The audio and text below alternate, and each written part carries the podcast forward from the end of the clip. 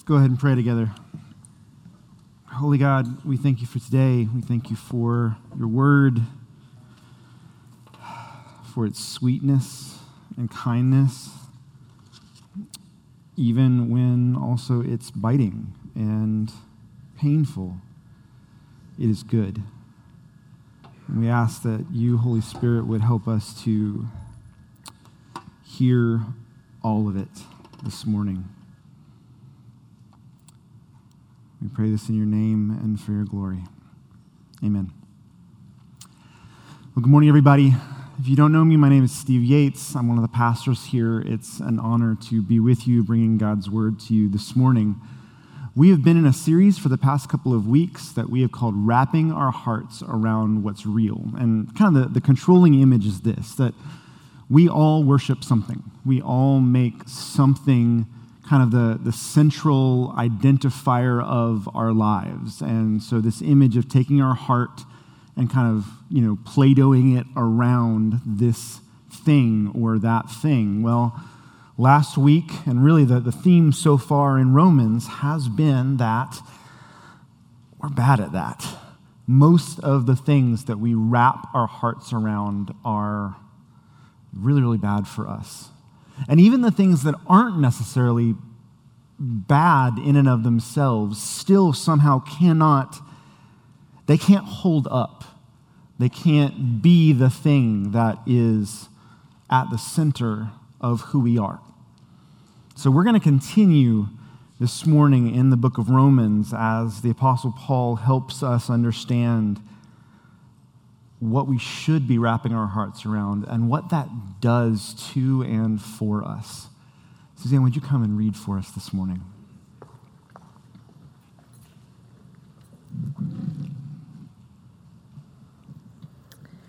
A reading from Romans chapter 1, verses 28 through chapter 2, verse 5.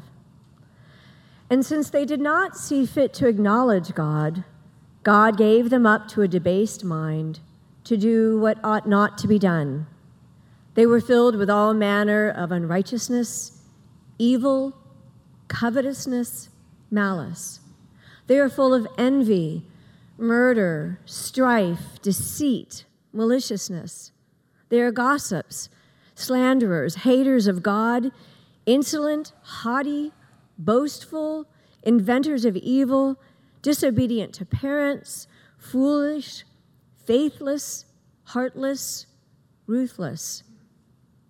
Though they know God's righteous decree that those who practice such things deserve to die, they not only do them, but give approval to those who practice them. Now, I wanted to step in for a minute. I asked Suzanne to hold off for a second because I want to point something out. Those of you who might have this kind of memory and can reach back realize this actually was one of the things Jimmy preached on last week. And he specifically looked at that pronoun, they. And he talked about this idea that the they is universal. That even though we just went through a huge list of things that are broken, brokenness, things that we do, failures that we have. And this is just one of a number of different lists that exists in especially Paul's writings. The idea is that that's all of us. If you, if you don't find yourself in that list, it's okay. You'll find yourself in another one, but kind of we're all there. Now, Jimmy again emphasized this idea that the they is universal. But is that what it really means? Yes, yes, it is. Don't worry. I am not taking the opportunity that our senior pastor is gone to contradict him. Don't worry. I'm not. I'm not. I'm not. Stay with me. But what I am doing, what I do want to point out is that Jimmy's right in what is actually true. But there is a difference, or can be a difference, between what is actually true, how we're supposed to read a passage, and how we're going to end up reading that passage. And today, we're going to continue on past what Jimmy talked about last week in chapter one into chapter two. And I want you to feel something very, very specific, and it's why I've asked Suzanne to hold off. So if you would, please finish for us. Therefore, You have no excuse, O man, every one of you who judges. For in passing judgment on another, you condemn yourself, because you, the judge, practice the very same things. We know that the judgment of God rightly falls on those who practice such things.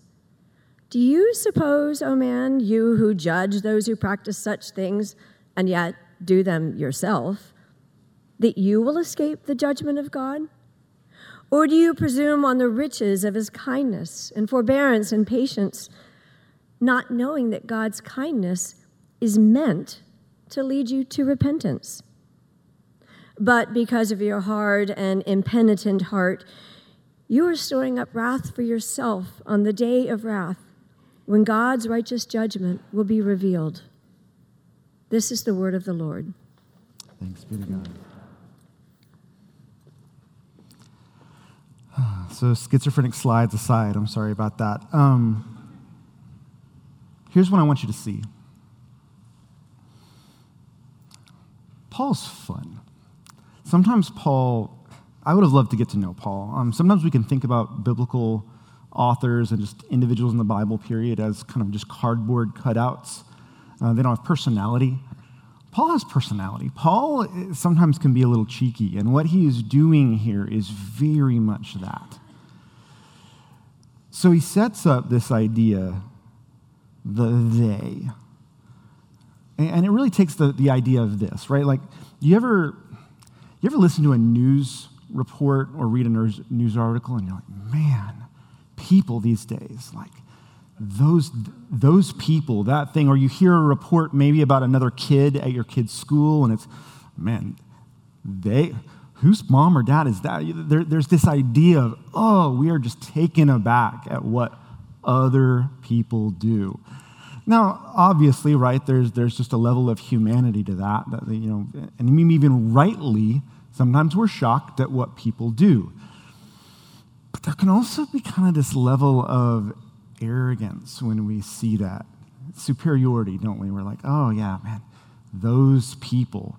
Whether we're actually saying it out loud or not, it's like, oh, I'm so glad my kid isn't like that, or my marriage isn't like that, or my church isn't like that. And, and, and what Paul is doing here is he's kind of setting a trap.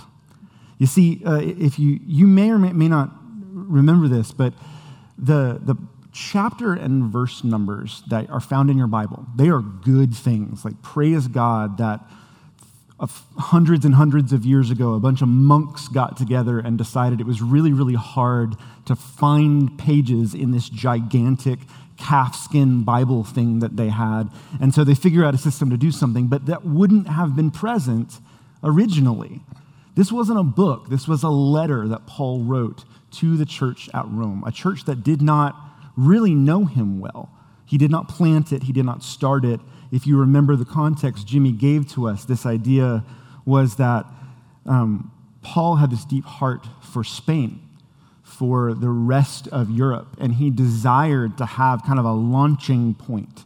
He needed a church, a church like Intown that, that, that we, you know, we have faithfully, hopefully, been trying to support missionaries and global partners and other people around the world, Paul needed a place like that. And so he was, in some ways, sending his resume. He was sending in the book of Romans, the letter of Romans, this idea of this is what the gospel is, and here's what I'm about. At the same time, he's also Paul. This wasn't some academic exercise for him. So he wanted to be able to say, Here's what I know about you guys, and here is the gospel. I want to go to Spain. I need you guys to be a healthy place to do it. So even though I want to show you what is generally my gospel presentation, what I think is true and core, also, I, I want to speak into you guys' lives. I care about you. But he's a little cheeky.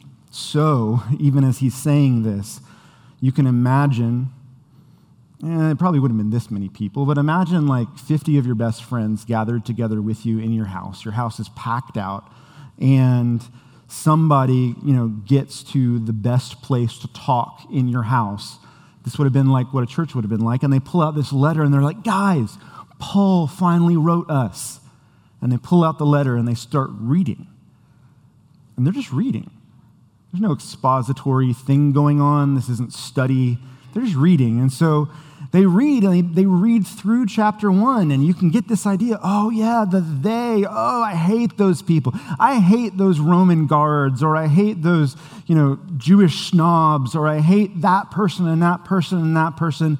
And then suddenly, Paul, without warning, they wouldn't have just closed the letter and been like, oh, great, the end of chapter one, all right, guys, it's a good time for a, a potty break or something. No, they would have launched straight through, oh, them, them, them. Therefore, you have no excuse. Oh man, every one of you who judges, because in passing judgment on another, you condemn yourself, because you, the judge, practice the very same things oh, I mean, like, like there really is that sense of, you know, I was with you, Paul. I was with you, Paul. I was, what? Read that passage again. Like, what, what just happened here? And Paul is going to spend the next chapter here in chapter 2 dealing with not the thems, but the yous. Who are these yous? Who's Paul talking to? Well, again, as I said, context wise, he's writing this to the church in Rome.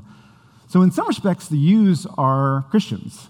Um, and even more specific than that, probably based on the context that we'll get into here in a second, Jewish Christians, um, of which about half the Church of Rome was probably Jewish Christians. Rome was one of the, um, this almost seems you know, counterintuitive, but Rome, Rome, because of its kind of um, widespread urban feel, it was actually one of the safest places for Jews to go. So even after Rome starts persecuting Jews in other places, Rome, the city, is probably one of the best places for Jews to go because it's, it's like Atlanta. It's, you know, purple. It's a place that you've got lots of people from lots of different attitudes and lots of different ideas in.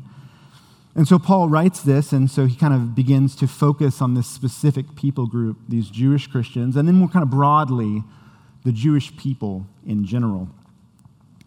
And what Paul would say is that um, his problem with, with the Jews, really specifically in this point that he wants to address, is that they have this air of superiority this moral and spiritual arrogance that holds them above and against others. And so, whether that is the Jewish Christians who kind of carry that into the church and they kind of see themselves as first tier Christians and all these other Gentile Christians are kind of, you know, the second tier, or whether it's just the Jewish people in general, they hold to this idea and it's dividing the church, it's dividing the world.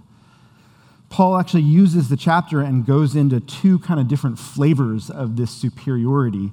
Uh, one of them is the superiority of the individual. Um, he deals with this in verse 17 and past. This idea that, um, kind of that we're aware of, Phariseeism, if you will, that I am better than other people. He says this in verse 17 and following. But if you call yourself a Jew, rely on the law, boast in God, and know that know his will and approve what is excellent because you are instructed from the law, if you're sure of yourself that you yourself are a guide to the blind, a light to those in darkness, an instructor to the foolish, a teacher of children, ouch, uh, have in the law the embodiment of knowledge and truth, you then who teach others, do you not teach yourself? And he's going to continue on from the, to the end of the chapter saying, all of you people who think you are doing right, who are um, knowledgeable, who are spiritual, who've got it all together, you don't. It's this air they would have of, I have mastered this spiritual thing, this good work. And even if I'm a sinner, even if I'm dealing with stuff, I'm still better than all the other people. You know, Mike Dombrowski last week in our Culture and Christianity class shared this image that stuck with me. It's, it's kind of the spiritual version of the old bear joke.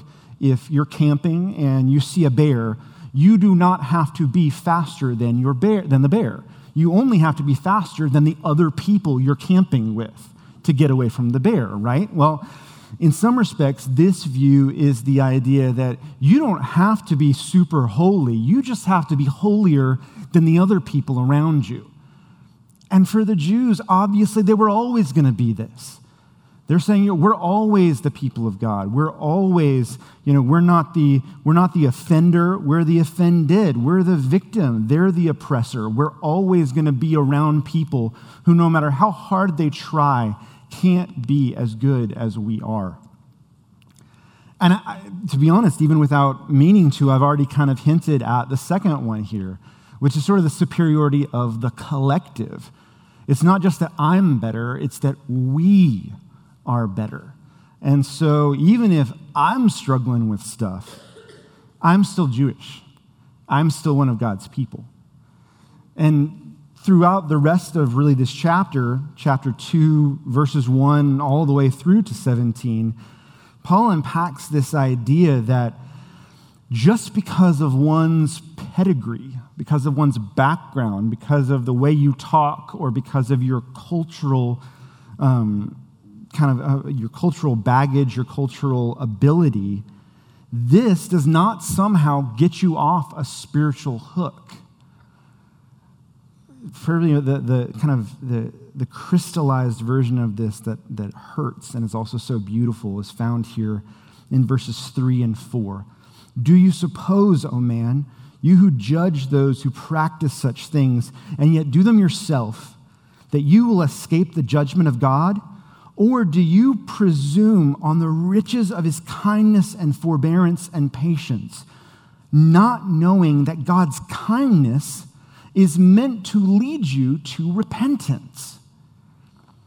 Paul makes this argument that yes, you, you have the pedigree and you know the law and you've got God's word and all of these things. Do you not get that those things were meant to make you not act like you're acting? They weren't meant as sort of a cover all band aid that says because we've got them, we're good.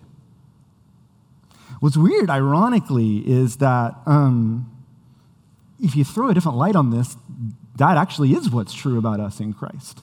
Like we, we believe that Jesus has died for us, and therefore there's nothing we can do to separate ourselves from Christ.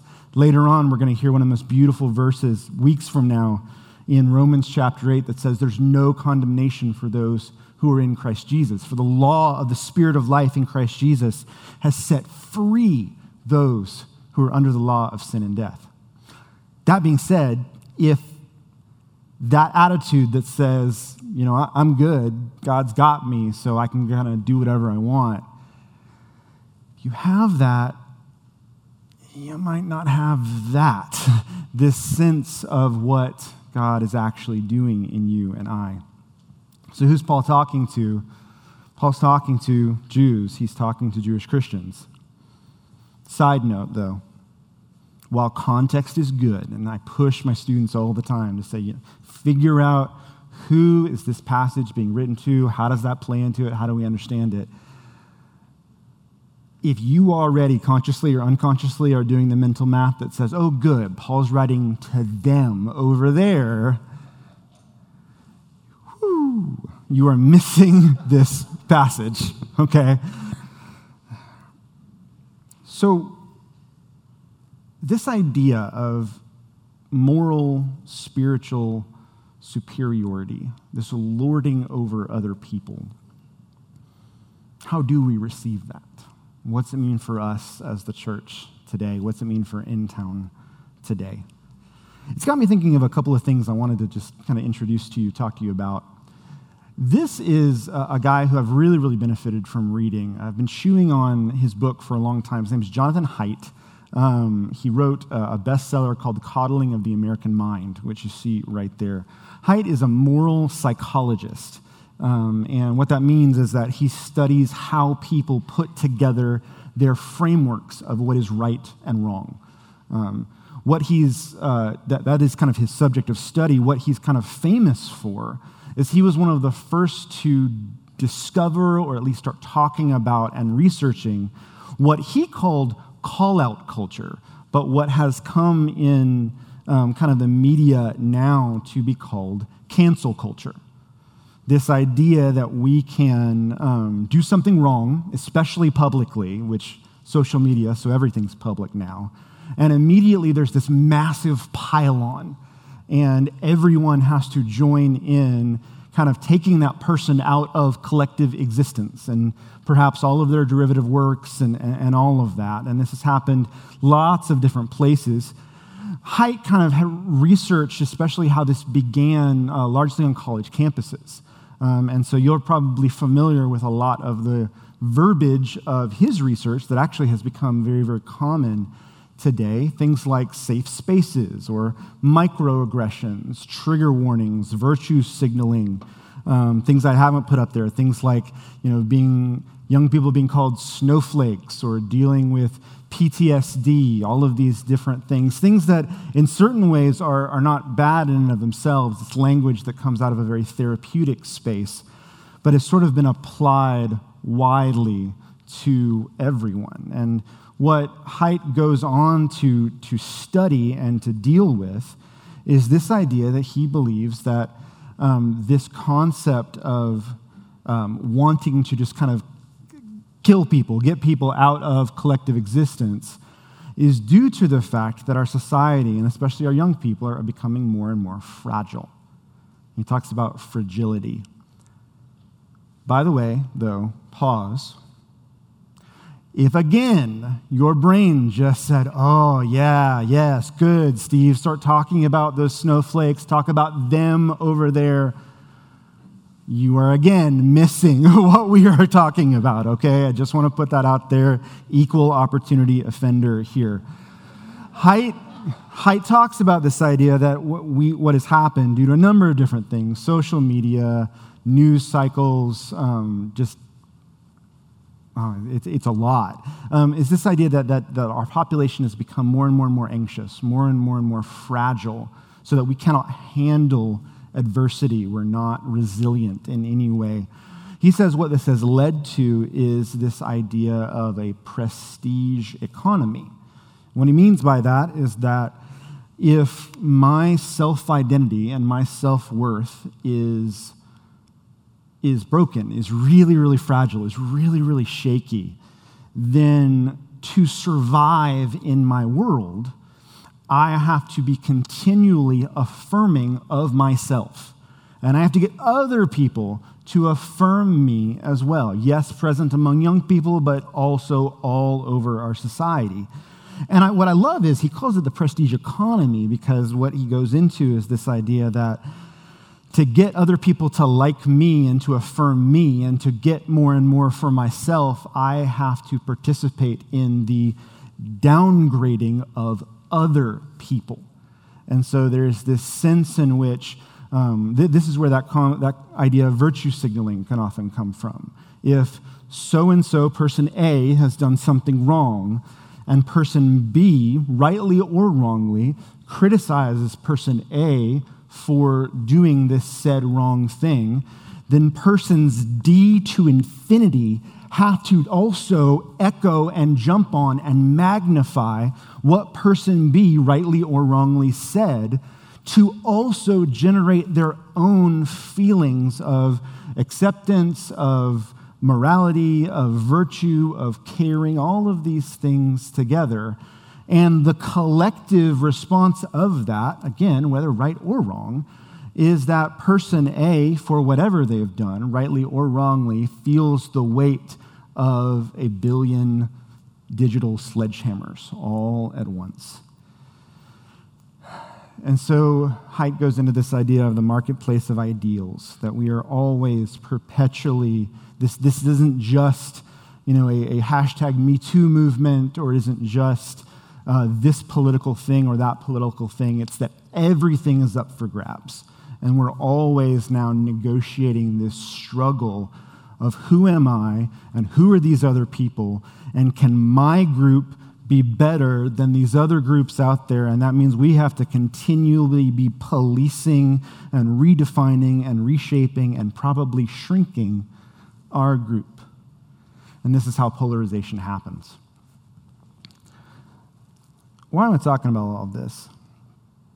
I'm talking about all of this because this is what I think I, I think that what Haidt, who is himself a, he's a secular Jew, which actually I think makes some of his um, some of his critiques really, really helpful because he is largely a left leaning person himself, but nonetheless is able to critique, I think, both sides and perhaps the left even more strongly than the right. And so there's this sense of, oh, th- this guy's on to something here.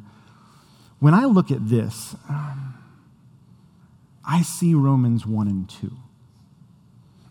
The big difference is that I think what Paul was largely accusing, when he, what he was critiquing, was this idea that Jews or Jewish people had a position of moral and spiritual superiority. They stood on this cultural identity that they had.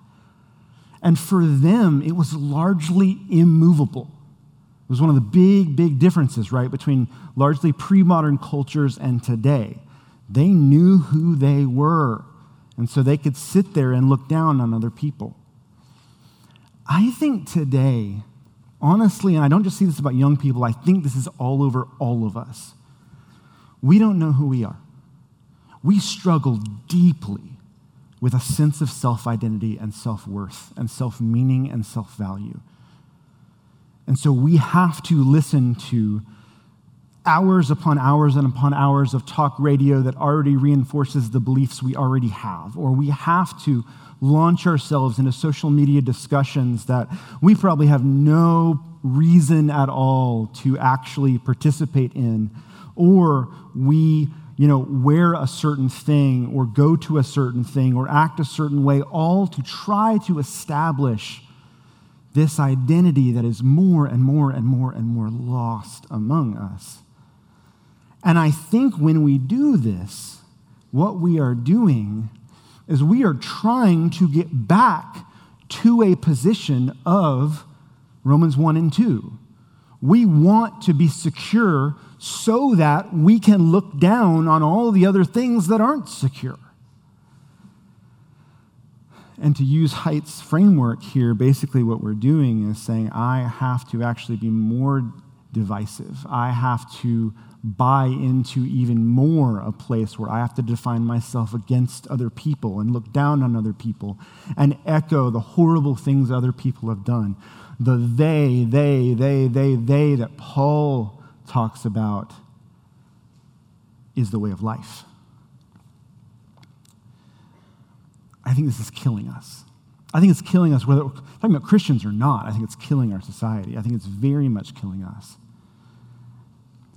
it, it, it, imports this, this sense of division that goes so far beyond any single political or social discussion to the very stance of we're not just talking about racial division, we're not just talking about generational division, we're not just talking about socioeconomic division, we're talking about the idea of division itself that says that actually, as much as we say dividing and disunity and stuff is a bad thing, we actually love it because it means that we can define ourselves by what we're not. I've been thinking, just as a further side, side note, we're just traveling around a lot of side notes apparently this morning, um, about one of those divisions that I'd like to talk about a little further, and it's the, the socioeconomic one. I don't want to get into kind of socialism, political stuff, or anything like that. But, but I don't know. I've been thinking about this a lot, and I wanted to share it with you. Um, 1 Peter 4 8 says, Love covers a multitude of sins.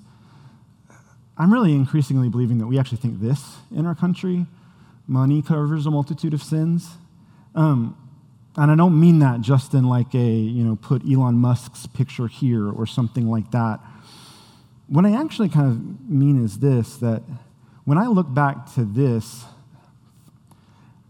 I often think actually that, that not only do I want to lump on all the bad stuff on other people, I'm also desperately afraid of being weak and of my weaknesses and my places of brokenness showing up, and thus my places of weakness and my places of brokenness being the things that challenge the idea that I am superior, that I can look down on other people.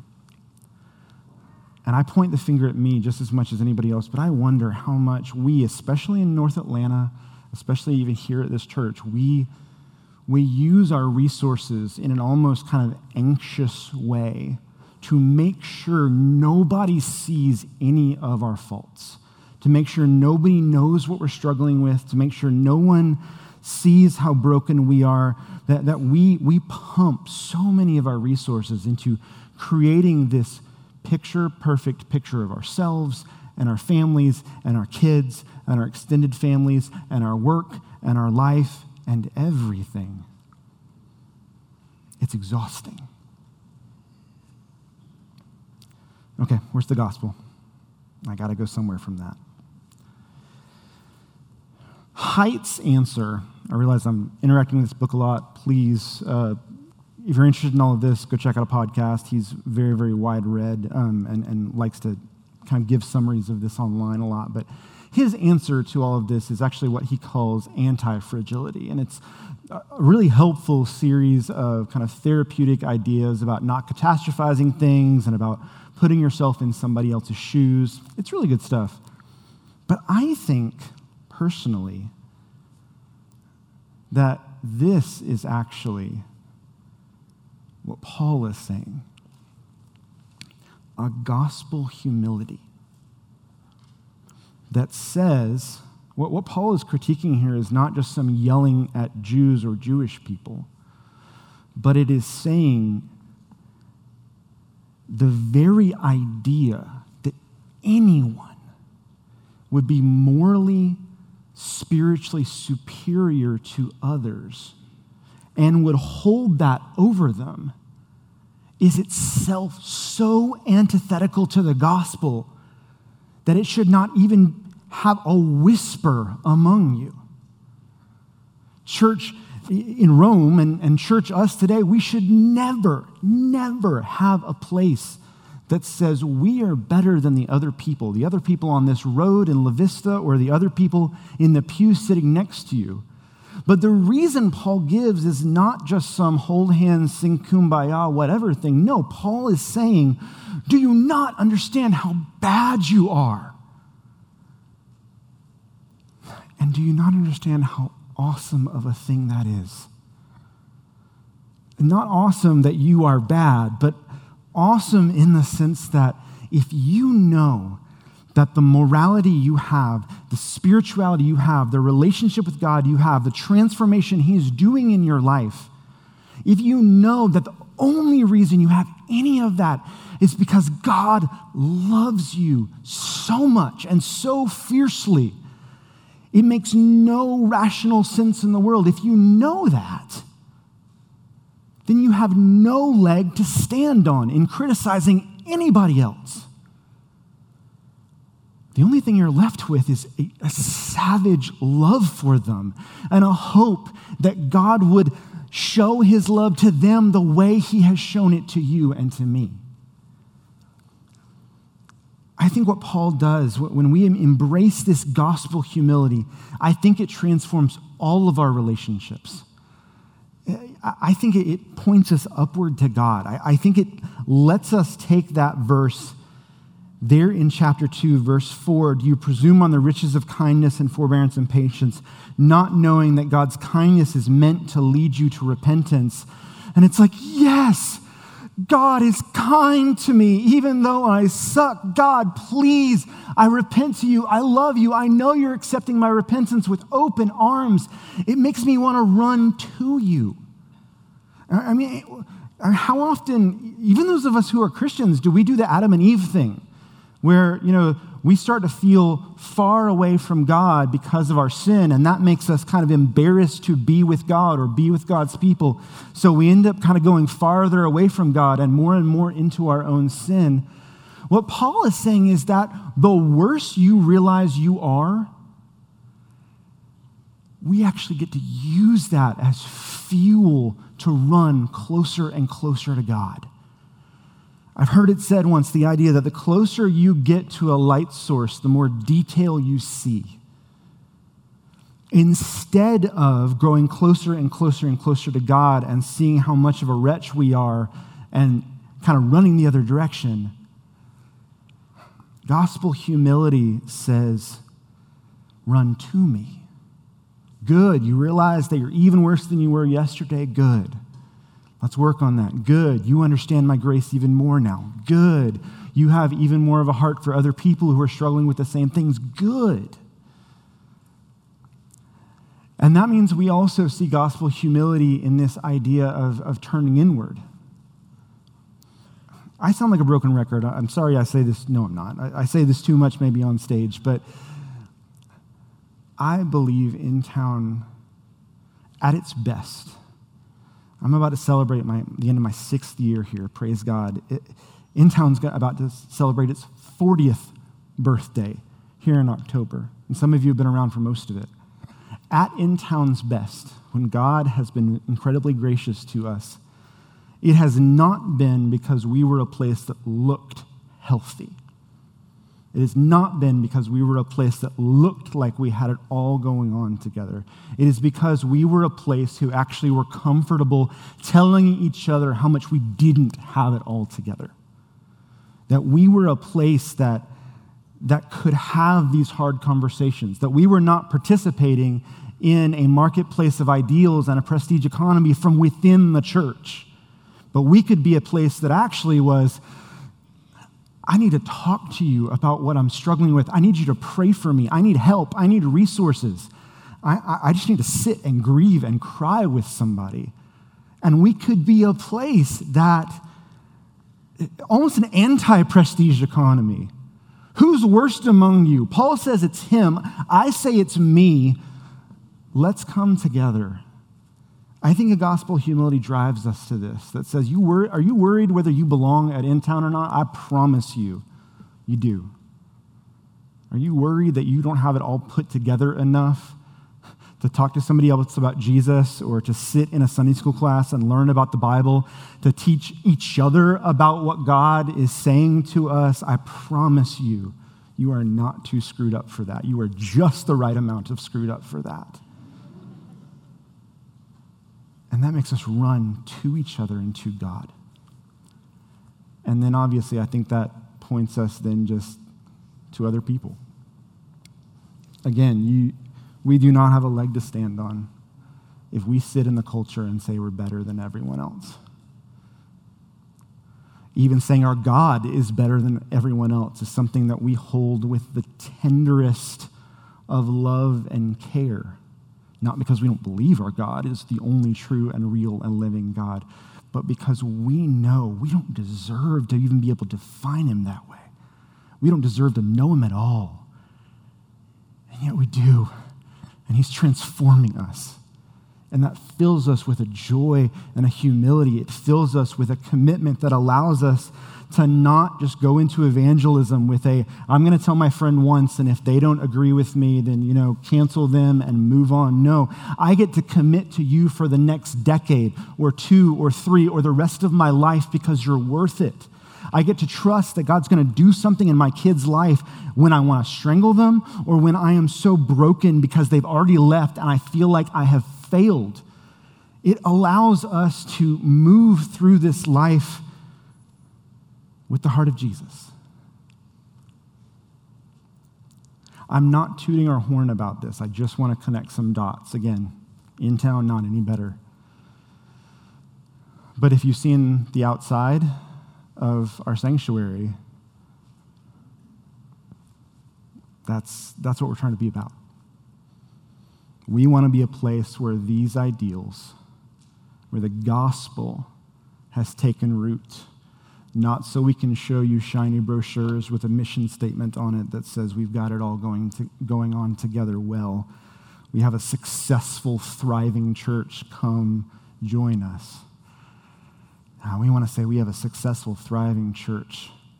And what successful and thriving means is that we know that we shouldn't be in existence at all, and yet God loves us. And we know that we should not have good marriages, and half the time they're not, but God loves us and other people love us. We know that we're really bad parents half the time, but God loves us. We know that we need to figure out how to take spirituality into our workplace, and we fail so often, but God loves us. That is our song.